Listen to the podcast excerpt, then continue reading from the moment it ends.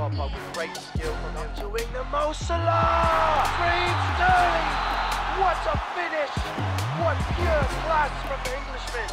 Premier Talk, the English Premier League podcast for the fan. Hello and welcome back to the Premier Talk podcast. This is episode three of season three. I'm one of your two hosts, as always, Andrew Mello. Alongside with me is my boy Danny B, Danny Barbudo. Daniel, no Premier League match day uh, this week. International break, some crazy fixtures, some crazy results. Nuts. Daniel, I want to know what you think about it. I'm excited for another episode. Excited to talk about international break. As always, international break is the greatest thing ever. Second behind just regular club matchup, especially in the Premier League. But it's exciting. You get to support your country wherever you're from in the world. And it's great, great soccer as always. Daniel, I want to just show off my bling here real quick. For those of you who don't know, I'm a champ now. That's what they call me now. I'm known as the champ. He's a Premier League champ. I'm a Premier League champ. Uh, we won the we won the final in dramatic fashion in pens. I scored the tying goal, make it two two. It wasn't the best of goals, but you know, I left foot, weak foot, put it in the back of net off a corner, and then uh, you know your boy stepped up to take a penalty shot. Calm, cool, collected. I did the little Bruno Fernandes run up. Bruno Fernandes. Goal, goalkeeper dived the right way, but still no chance. And uh, yeah, your boy's a champ. So shout out, shout out to the squad. Shout out to Sporting, bro. Respect. Respect Sporting. Yeah, that's my Anyways. club. That's my 21 club. So Starting lineup for you guys today. Gonna be a good one as always. We're gonna start us off with a nice international break recap. Uh, we're gonna go to managers on the hot seat, Daniel. That's what the episode of this, uh, the title of this episode is relating to. It's only at the wheel question mark. You know, where's it gonna be? Where's it gonna end up? We're gonna look at our match day eight predictions for next week. And then we're gonna talk about our best fantasy picks. Daniel, international break recap. Let's get right into it. Starting us off, international break recap. We got our Nations League that was taking place right at the beginning of international break. Nations League final, probably the biggest match of all of the international break because it actually meant something. We had France versus Spain. France took this one 2 1, crowning them the second champion of uh, the Nations League. And it was a controversial win because Mbappe scored a goal late in the game. That was he was in an offside position. It clipped Eric Garcia. However, Eric Garcia did not feel this way. He felt that he was he didn't touch the ball at all. Very controversial from VAR. VAR looked at it and they deemed it to be a goal. Nuts. Andrew, what do you think? I'm thinking that Portugal did it first. They put the flag down first and they conquered it first. But no, I'm just joking. Um, it was it was a it was a great game to watch. It was a very intense game, a back and forth game. Spain had the lead, and France came back. Uh, it, it was a really good game. And, and one thing I want to highlight is uh, uh, Julian uh, Tchouaméni. I'm probably butchering the name, but uh, plays plays his club football for Monaco. I watched the highlights. wasn't able to watch the game live, unfortunately. I missed a great game. Uh, but I was watching him, uh, you know, command that midfield because Kanté's out due to COVID, so he got to start. It's his first ever uh, call for the national team. Uh, very young player, very great, uh, talented midfielder there, and he he looked amazing alongside Pogba. Um, and, there's obviously rumors now. People are trying to say that he, he might go to United. United's interested. I think that'd be a great move. Um, I think that's the missing piece for United there in the midfield. Uh, Fred's not that guy. McTominay's not that guy for me. It needs to be a guy like uh, uh, Julian Tchouaméni to um, to command that midfield, and they look great together. Um, they look very comfortable together, and um, it was it was one of their only starts together, and uh, they look fantastic. So um, him and Pogba could really be a nice duo there in the midfield for United if they manage to uh, you know splash some cash again in January and pick him up. He's a great young midfielder. He's only 21 years old. United are looking for somebody to play that defensive role in their midfield. I think he would be the man. Of course, I love young talent. So seeing him already getting called up to the French international team, that's a very difficult team to make. That can't be understated because that French has plenty of talent throughout all of Europe. And he comes out in the finals of Nations League, does a phenomenal job, and they end up winning. Talking about, we're going to move to Italy versus Belgium. This was a third place game in Nations League. Italy did fit, win this one 2 1 with uh, Italy scoring both. Forza Azzurri! Nothing. They were up two nothing, and then um, Belgium scored to try to spur a comeback, but it didn't turn out that way. Daniel, Qatar, obviously the host nation of the next World Cup in 2022. They're Mhm. one of the they obviously automatically qualified. Germany uh, was the first team to do so throughout this window uh, of the international break. They qualified with their wins, uh, and then Denmark. Denmark's been fantastic, Daniel. Um, their, their manager Kasper uh, Hjulmand, and that's a hard name for me to pronounce. Another one, but uh, he's been fantastic. He helped them and lead and led them to a semifinal uh, appearance in the last Euro Cup, which was which was fantastic. No one ever thought they would have been able to do that, especially after uh, the the traumatic incident uh, with Eriksen in the first match against Finland and losing that match as well. Uh, they made it there to the semis. That was an impressive uh, performance from them in that tournament, an impressive campaign. And they're continuing it uh, here in the in the qualification for the 2022 World Cup. Daniel, eight wins in eight matches. That's that's an impressive stat there, and um, they've just been bossing the teams they played, and they finished off their the international break this week with a one 0 win against Austria. Top performance. Mm-hmm. This Denmark team is incredible. Like you said, since that Eriksen, I'm gonna I'm gonna call it a tragedy because who knows when he will play football again for his Inter side. But they've been phenomenal since then. They made it to the semis in the Euros. And now look, like you said, 8 and 0, 27 goals for, zero against. Absolutely nuts. That that's averaging them just under three goals a game. Yeah. No goals against. Phenomenal backline from this Denmark side. And I'm excited to see them in the World Cup next year.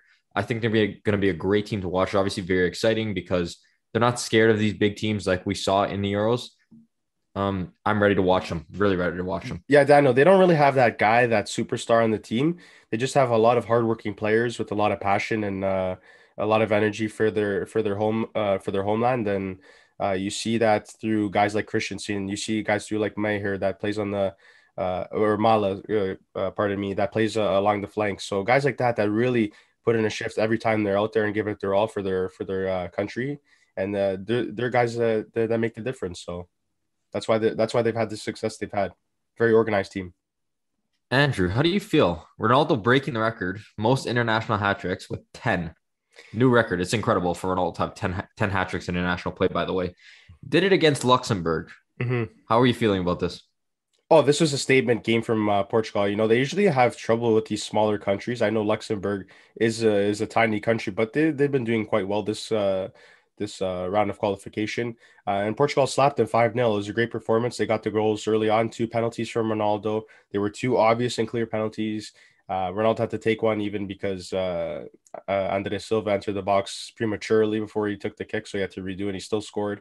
Um, it was just another top performance from Ronaldo, leading his country, um, doing what he does best, and it just it's go- it's goat things, Daniel. This is what a goat does, and uh, I you know I love Messi, and we always go back to this conversation: Messi versus Ronaldo, this and that. But the difference for me is that Ronaldo's done it for his country, and he does it on numerous occasions, and he's always that guy in big moments. So that's that's what Mhm. really sets them apart for me. And uh, Ronaldo, once again, just doing goat things.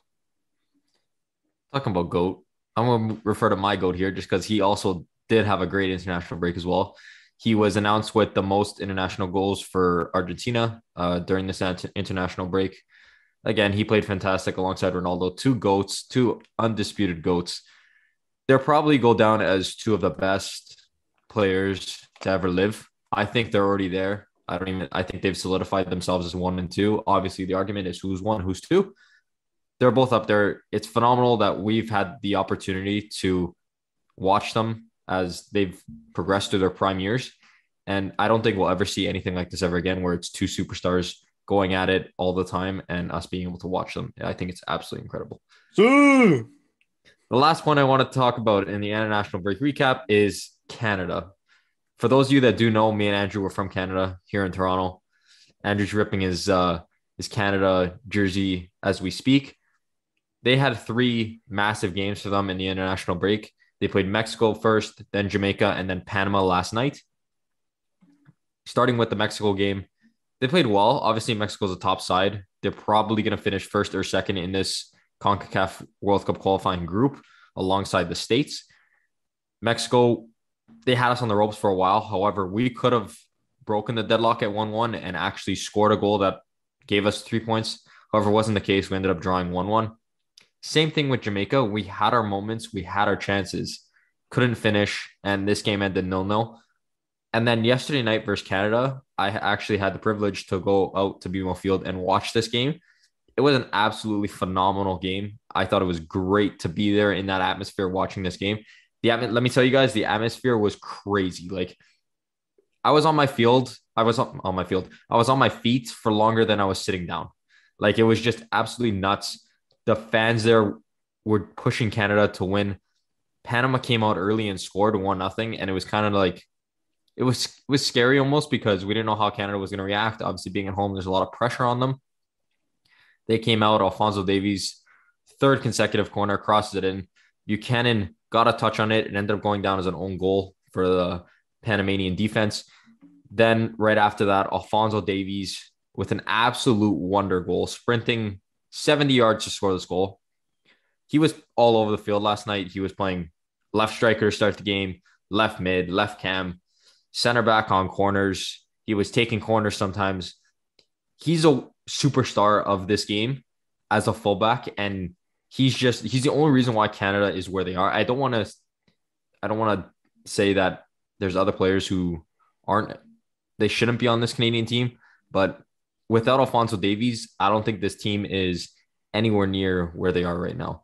Like he's such a phenomenal player to the point where it's like for those of you growing up playing football, playing soccer, you know when it's like, you know, you're playing rep. Let's say you're playing rep. I'm not really sure what it's called in Europe, and you're playing against house league kids. That's literally what it felt and what it looked like. He looked so dominant on the field to the point where it looked like those Panamanian players didn't deserve to be on the same field as him. That's how good he was last night. He was phenomenal. They ended up winning the game 4 1, a massive three points as Panama was sitting in third um, tied with Canada, and now Canada jumped them. They currently sit in third behind the United States and Mexico. Massive three points.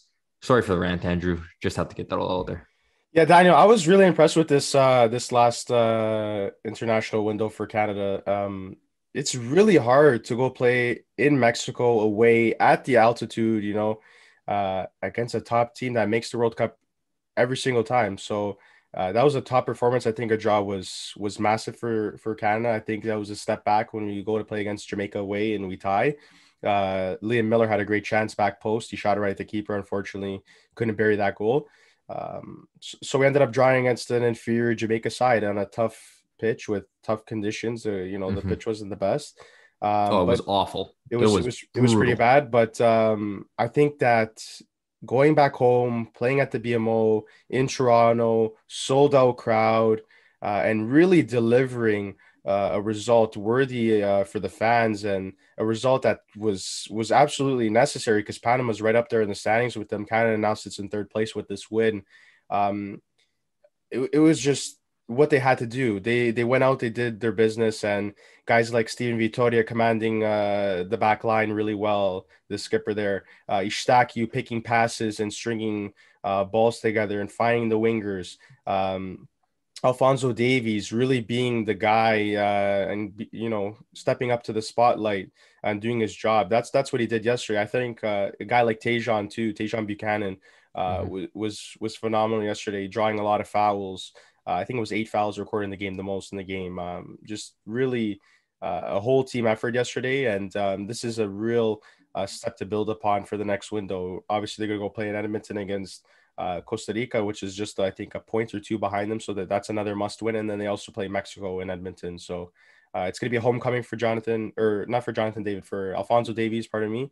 Um, and it's one that I'm looking forward to coming uh, this November. So exciting stuff from Canada managers on the hot seat. We got a new little segment for you guys. We're just going to talk about two managers. We're going to highlight these two managers. We got Ole Gunnar Solskjaer and Steve Bruce, the two managers are going to be talking about today. We think they're on the hot seat. Oh, Daniel, for sure they're on the hot seat. 100%. 100%. First manager we're going to talk about, Ole. Ole Is at Ole wheel. at the wheel? Is he at the wheel, Andrew? Daniel, I got some interesting stats here. 142 matches as a manager for Manchester United. He has 76 wins, 32 draws, and 34 losses. That's not too bad. That's pretty good. Mm-hmm. But he also has a final of Europa League defeat against Villarreal. hmm That's on his resume as well. You know, that's that's a terrible, uh, you know, missed opportunity for the club. Um, and then I just want to go through some notable missed points this year. Southampton one-one draw. Young Boys two-one loss in the Champions League. hmm West Ham 1 0 loss in the Carabao Cup. Uh, Villa L in the league 1 0. So this year they have seven missed points, seven drop points. Um, Daniel, is is it time for United to start looking for a replacement for Ole? Is he the right man for this this squad and what they're looking for? And then who, who do you think would be an ideal replacement? I want to know. hmm Um, when Ole first came in, I was okay with him being manager. I felt like he's a club legend, club icon. So give him a shot.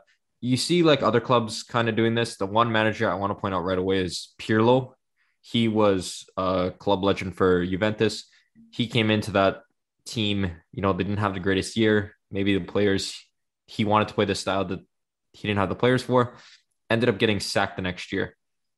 I think Ole shows spurts of like greatness as a manager, but then at the same time, when you, because I feel like they play Manchester United plays so well, he comes up with great lineups and stuff like that against top teams. But then if you look against, if you look at some of the matchups that we've dropped points in this year, they're against lower tier sides that a team like Manchester United, with all the talent that they have on that side, should be winning. So I don't know. I'm kind of, it's kind of a 50 50 like throw up for me almost because if you look at his record 76 wins 32 draws 34 losses it's not awful like I, I can't say it's bad but then if you look at the team that he's had especially this year because the, their team is stacked this year they should be up there competing with the likes of city and liverpool for the league and they are right now but they've already dropped this many points and they're still competing with city and liverpool i think they're currently sitting in third without these drop points they're about three points or four points up on Liverpool and City and Chelsea. So I don't know. It's just like I like him sometimes, and then sometimes he he makes It me makes you feel want to like Harold, yeah. yeah, he makes me feel like he doesn't deserve to be there. Yeah. Going to your question, ideal replacements for him. This is a tough one. Um, I would like to get Conte in here, although the next manager we're talking about, Steve Bruce, he's linked there as well. Zidane doesn't want any more club. Uh, he doesn't want to add another club to his resume. He wants to go straight to the French international team, which I can understand why. I'm not sure, to be completely honest with you. I know um, if uh, for club another club legend, Barcelona, he's not a club legend of United, club legend Barcelona, Xavi, he's been doing excellent in the Saudi Arabian league. I'm not sure if they would want to bring him in because I know eventually he would like to take on that Barcelona seat that Ronald Koeman is currently making a disaster of, but that's a whole other story.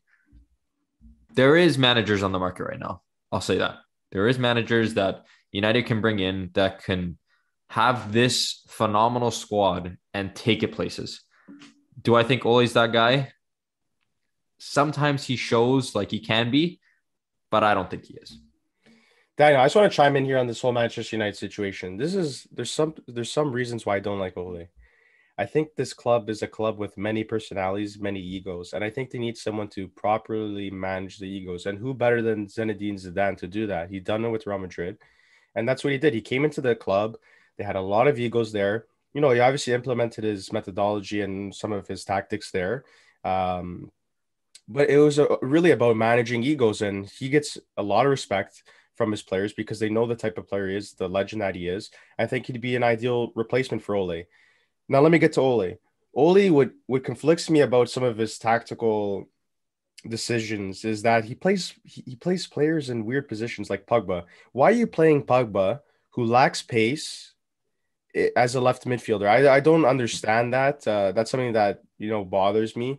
Uh, Pogba's best down the middle of the park, using his physicality, uh, his his IQ on the ball to string passes together, utilize the flanks, and uh, be creative. That's where he's creative down the middle of the park, breaking the lines. Um, I think that's where he works best, and I think that's uh, an error that that um, that Ole, you know, puts him in when when he doesn't have wingers available. Mhm. Um, that's something that conflicts me, and I also think that uh, in certain situations, the the club is uh, the team is too passive. I think that um, for for the club that they are, the players that they have available to them, they need to be more uh, hungry on the attack. I feel like a lot of plays die out. Um, there's a lack of support. I think Sancho, you know, needs to find his form. I think that's someone that's been struggling. I think once he picks it up, he'll he'll help the attack. But I, I think there's some there's some gaps in when they move from the midfield to the attack, and that's why you see that they have never blown at a team this year, Daniel. They haven't. They have yet to do so. Maybe maybe in the first game against Leeds, that's it. But they're coming off of you know uh, exciting preseason, a lot of you know uh, time off, so they were hungry to get that first win. But you know we want to see this consistently. We want to see them uh, score some more goals, and that's where they've been lacking this year. I think Rashford coming back is going to help them a little bit. I know he's been out because he didn't want he wanted to wait on his surgery because he wanted to play for the England international side, which is very understandable. You would want to represent your country. And now he's paying the price for it at the club level because he's been out for for the entire year. He just returned to training, I think, last week or this week, and he should help out with that attacking side. But who knows if Ole's the right man? I don't think we'll ever know because he may. I give him until January. I give him until January. See where mm-hmm. he's doing in the UCL. See where he is in the league. If he's not meeting expectations, he's not at that high level. See you later. It's been your time, you know. Yep, I completely agree. We're gonna move on to the next manager here, Steve Bruce. Andrew, is Steve Bruce the right manager for the Magpies? Daniel, it's a, it's a easy no for me. Um, Steve Bruce, I think that um, you know he doesn't have the right guys at his disposal right now, and mm-hmm. he, he for sure will be able to once the the money starts coming in from this new takeover. Um, but Daniel, I don't like his track record track record too much. I think any manager could do well with with talented players in front of him. Uh, but uh, I don't like his track record. Daniel, I'm looking at it here. This year, three ties and four losses, has yet to win a single game. Uh, he's got a negative goal difference of minus eight. Um, and Daniel, he's had a losing record with four of the clubs he's managed. Uh, that's with Huddersfield, Wigan, Sunderland, and Newcastle. Uh, his mm-hmm. all-time record with Newcastle in 96 matches uh, managed is 29 wins, Daniel, 25 draws, and a whopping 42 losses. That's not great. His tracker doesn't speak well. Uh, so I, I, think that this new era, new takeover, uh, there's gonna be lots of money to spend. I think they're gonna want a fresh manager at the wheel. Um, you know, implementing, uh, you know, uh, a system here. So mm-hmm. I don't think Steve Bruce is that guy. I think they got to look elsewhere. Um, possible replacements circulating around the news. I heard Brendan Rodgers. They were going to pay his release clause, but that's not happening now. A 16 mil for a manager is just absurd. Uh, but you know, to them, that's probably pocket change now. So that's probably like 15 mm-hmm. cents on a good day. So um, some possible replacements um, we have listed here that have been linked to the club. Lampard. We know Lampard's out of a job. Uh, he wants to get back into the Prem, preferably. I see uh, him being an option. Uh, Stevie G, Steven Gerrard, would he do the Liverpool Reds bad like that? Would he go to Newcastle? Um, we know he wants to coach Liverpool one day. He's always, you yeah. know, loved the club. He's doing fantastic job with Rangers. They currently sit in first again. Uh, he won the league last year as well. Undefeated, and then man, uh, undefeated. And yeah. then Antonio Conte. That's another option. Daniel, is he bound to be sacked so that the club could start a new era? And who is uh, one of these possible replacements that you you fancy as a as a new manager? I think he's going to be sacked very soon, especially because they want. I think they want to start fresh for the January transfer window. They're going to start picking up lots of players, spending big money on guys. I think the manager to do so is. I know I said uh, Conte last last week because he was at Inter and there was financial difficulties there. So they had he ended up leaving because he wanted to spend money on players, but he wasn't allowed to. So again, I think he'll have the freedom to do so. So he'll be a great choice. However, I like Gerrard too because what he's done at that Rangers side has been nuts over the past two years. And he wants to eventually coach his Liverpool side. So why not show that you can win in the Premier League by starting off at Newcastle and working your way up the chain? If you can win at Newcastle with all this money they're providing you and a team that should be good I'm going to say hopefully within the next five years, you can prove to the higher ups at Liverpool that you can manage a top tier side. So I think this is the way that Gerrard to do it. I think he's the right man for the job, and I'd love to see him on this Newcastle side. Daniel, I. Think uh, Gerrard would be a great option. Um, I think that Conte is an even better option. But for some reason, I don't know why, but I think Lampard might end up there. Um, but but there's some other guys that to think of. Andre Villas-Boas, a Portuguese coach, Paul Fonseca out of a job, another Portuguese coach. That's uh, that are that have decent track records, and then also Lucien Favre, the former uh, Dortmund manager, is out without a job as well. He's another uh, notable option. That's uh, that that could work well. Um, but I think for some reason Lampard's going to end up there. I don't know why. It's just the feeling in my gut, and I think Conte's the best man because uh, he really brings that fire, that energy. Uh, he's a very strict coach. Uh, you know, clashes with some players, but um, he's shown that he's he's been able to win, and he did it last year with Inter. So I think uh, no better man for the job than Antonio Conte right now, and he's and he's proved himself in the Premier League before with Chelsea as well. So I think Conte's the right man for the job. Guys, we're gonna move on to match day eight predictions. We're gonna take a look ahead, starting two days from today, the day we're recording, Saturday. We got lots of games being played this weekend. Of course, players are returning from international duty. And one quick thing I want to say about that players returning from international duty. There's a big thing right now going on in CONMEBOL where they're, I want to say their scheduling slash planning hasn't been the greatest because That's been atrocious. teams, teams like Argentina, Brazil, teams that play in CONMEBOL, they have games Friday night Yep. or Friday morning their time, and they have to make it all the way back to England now to play a game. Like there's players that are playing 30, I think it was 34 to 38 hours later. Mhm. Like it's it's a lot of stress on players and it causes injuries, that type of stuff. Like I think that their their planning was horrible. I think that they should have done a lot better, knowing that these players need to need to come off international duty, head back to their clubs, and play a game on the Saturday or the Sunday. Yeah, like UEFA does it right. They give them enough time, but uh CONMEBOL, they've been terrible. Like they got to think about the players here. Uh, do they want players to to be injured? They they might be out for the next international window if it's that serious. You know, it's a lot of stress on the players, and it's ruining a relationship between players and the and the federation. So, um, yeah, it's, just been pathetic, in my opinion. So we're gonna rifle off the ten games that are being played in match day eight. Andrew, I just want to hear who you think is gonna win, who you think is maybe win tie, even- win tie, loss, win tie, loss. We'll do that. win tie loss. Yeah. tie- we'll do win tie loss, and who you think the let's say we're going betting odds. If you're a betting man, what one game are you betting on? This team is going to come out on top no matter what, and we'll just talk about it as we're rifling through. So the first one's Watford, Liverpool, right? Yep. Uh, I'm gonna say Liverpool W. Um, Liverpool W. Yeah. I got Liverpool W as well. I don't think Watford really stands a chance considering how good this Liverpool side has been all year. Second game, Manchester City versus Burnley. Again, I think another pretty obvious one. Manchester City's going to take the win here. Yeah, Man City dub. Uh, and I this is the one game I would bet my money on. Man Yep, City I'm with you. I'm with you completely. I think Man City, Man City. If I was a betting man, which I'm not, I would take Manchester City all day long. Norwich versus Brighton. Uh, Brighton. Norwich has yet to to get a single point this season. They suck. Uh, no, they've drawn actually. They've drawn. They suck though. Um, do suck. uh, and uh, yeah, Brighton's gonna get the win. They've been Brighton's been doing very well actually this year. They're a top ten in the league. So uh, I th- Brighton. You know what? I'm gonna go a little bit of a hot take here. Norwich is gonna come up with one point. I know they haven't been great. And this is why you don't bet on games, Daniel, because This, you're terrible. this is why I'm not a betting man. But Norwich is gonna come up with one point. Brighton coming off a draw to Arsenal uh two weeks ago before the international That's a break. good result though. That's a great result. It is a good result. Um, but I still think Norwich is going to come out with one point here, drawing this game against Brighton. What is this fourth game? Aston Villa versus Wolves. What are you thinking? Uh, I want to say that Wolves are going to win this. I think that. Uh, Wow. Yeah, I think that they're going to do it. You know what? Actually, I take that back. Tie. I take a tie because Villa Tie? Villa won last time out against United, and Villa's been slowly picking up. Mhm. I think it's gonna be a draw. I think it's gonna be a draw.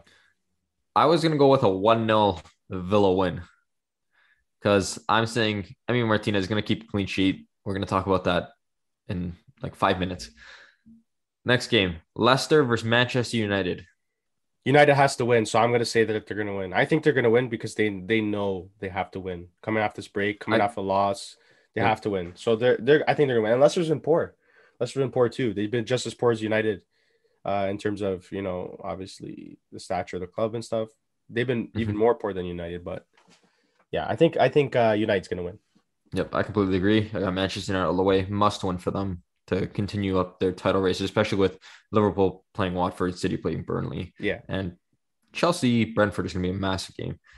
Next game, Southampton versus Leeds. What are you thinking here? uh, I'm taking. Uh, do, do, do. I'm gonna say Leeds. I'm gonna take say Leeds on this one. Yeah, Leeds started off the season poor, uh, but I think they'll pick it up. They got a great coach in Bielsa, um, and some really top players there. I think Raphinha is a great player. He's he's been he's been doing very well this season. Mhm. Um, yeah, I think I think Leeds are going to take it over Southampton because Southampton have been struggling. Um, they sit at the bottom of the table. I, I'm taking Leeds. Leeds W. I'm gonna say this is gonna be a nil-nil draw. Um, I don't think either team has been great this year. I think Leeds is sitting in like 16th and Southampton in 18th or somewhere around like lower half of the table. Um, nil-nil draw. There's gonna be very little action in this one, and it's they're just gonna walk away both of them with the one point. A massive game. Well, not massive, but I think this is gonna be probably the game to watch this week. Brentford versus Chelsea. Yeah, don't sleep on Brentford, bro. Um, Brentford have been top this year, uh, newly Mhm. promoted side, as we all know. Uh, but I think Chelsea's gonna win. Chelsea needs to win. They know they have to, you know, keep up the pace.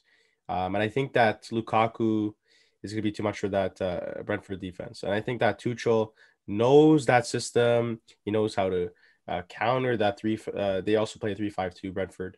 Um, he's gonna use a three-five-two of his own or a three-four-three actually. Um, and I think that they're going to be too overpowering uh, for that Brentford back line. I'm gonna go the opposite of you. I'm gonna say Brentford comes out with the win here. They're not scared of top six teams, especially the, they've been showing it all year.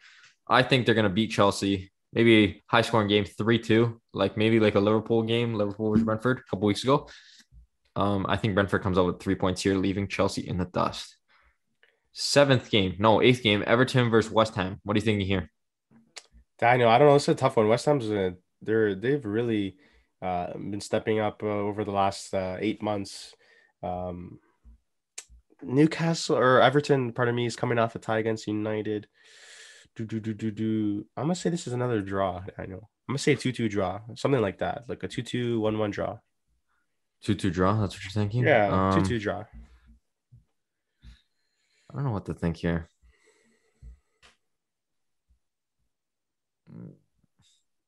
I'm gonna say Everton comes out with the three points. I don't Okay. think West Ham can beat them. I know West Ham has been good as of late, but I think Newcastle or sorry, Everton. We keep getting Newcastle mixed up. Uh, Everton is going to come with the three points here. Fair enough. Fair enough. Ninth game, Newcastle versus Tottenham. What do you think here? They've both been absolutely terrible. Um, like you could flip a coin on this one. Um, maybe with this new takeover, the players are excited. They're they're they're seeing a new era ahead of them. Maybe, maybe they're gonna come out with the win here. I think Newcastle win. This is my like sleeper pick of the week. I'm I'm going Heung-min Son hat trick 3 0. Oh wow, you're the opposite, complete opposite, eh? Complete opposite. I'm seeing like a Matt Ritchie, um, like terrible like goal going in the back of the net, and like they they're going nuts. Like that's that's the result I see. and the last game, Arsenal versus Crystal Palace. I'm gonna come straight out. Arsenal's losing this one. Crystal Palace dub. Massive three points, Crystal Palace. Uh, I'm gonna go the opposite of you here. I think that this London derby is one that uh, Arsenal's gonna want. Um, they're coming off a, a decent result. Oh no, they tied actually the last time Bright- Brighton. Sorry, uh, Mhm. that's a, that's actually a bad result for them. But um, I think that they're gonna win against Crystal Palace. I think so. I think so. We're gonna move on to our last segment of the episode. Best fantasy picks. We're just gonna rifle through three quick fantasy players that we think should definitely be in your lineup this this week. Daniel, I got my I got my pick. I got my pick here, and I think it's a good one. Uh, he's not overpriced. He's valued at six point four million within the Premier League uh, fantasy uh, world. There, um, it's it's none other than than Leandro uh, Trossard, um, top player. Uh, plays on the wing striker uh, in real life, but he's listed as a midfielder on the app. Um, so you know he's going to get you more points for a goal. Um, he's got uh, what is it here? He's got 27 fantasy points um, this season. He's got more than Grealish. Mhm. He's got more than Bernardo Silva. He's got more than Havertz. So just putting that to perspective for you, at 6.4, you're getting a, a player that's going to produce uh, more than these guys that cost more. Um, and then Norwich, they average two goals against per game this season. So I think this is a, a great opportunity to have a guy like that, cheap midfielder, counts as a striker in real life though. Um, and he's going to score goals. I think he's going to score goals because they're they've been poor. They're averaging two goals against the game, so more most likely he's gonna he's gonna pop in the or get an assist. So I think that's a great pick for this week. So we got a midfielder. I'm moving back to the back line. The back is the back. Our keepers. um, I think Emiliano Martinez, he's going to be a great keeper option this week. They're playing Wolves. Wolves has had trouble scoring all year, especially with Raul Jimenez coming back into this team, you know, coming off horrible head injury. He hasn't picked up where he left off. I think they're going to shut them out. Emiliano Martinez is going to get a nice little shutout on his record, and he's going to be a great pick for your fantasy lineups. Last player. This is the riskiest one of all of them, not because of who he is, but just because of what we talked about before with the ball, messing up schedules and stuff like that. Who knows if he's even going to play? Gabriel Jesus. He's in form right now. He's been fantastic. He's played seven games for City. He hasn't even started most of those, and he has six goals. It's risky because it's just like hopefully he plays. Hopefully he makes it back on time for the game, first of all. Then hopefully they start him, which is even more of a risk. And you do know if he does start, he's going to put up points. He's currently sitting 10th in Premier League top players for fantasy. He has 41 points, tied with Sadio Mane. He's been great this year, especially coming off the bench. And he, I think, and Andrew thinks that he's going to be one of the best fantasy picks next week. Yeah, that's a decent pick, Gabriel Jesus there. Just a little risky, like you said, but yeah, he's he's been producing. So And guys, that about wraps up the episode. dang, another episode done. Check us out on our socials. We're always on uh, every platform: YouTube, Spotify, Google Podcasts, Apple Podcasts. We're, we're everywhere, Daniel. wherever you guys want to want to hear us, listen to us, interact with us, even on social media, Instagram, we're there. Wherever you guys want us to be, just know we're always there. Thanks, guys, for tuning in. Yet another episode. We'll see you for next week for episode four with some Premier League action. That's all for today. See you guys next time. See you later.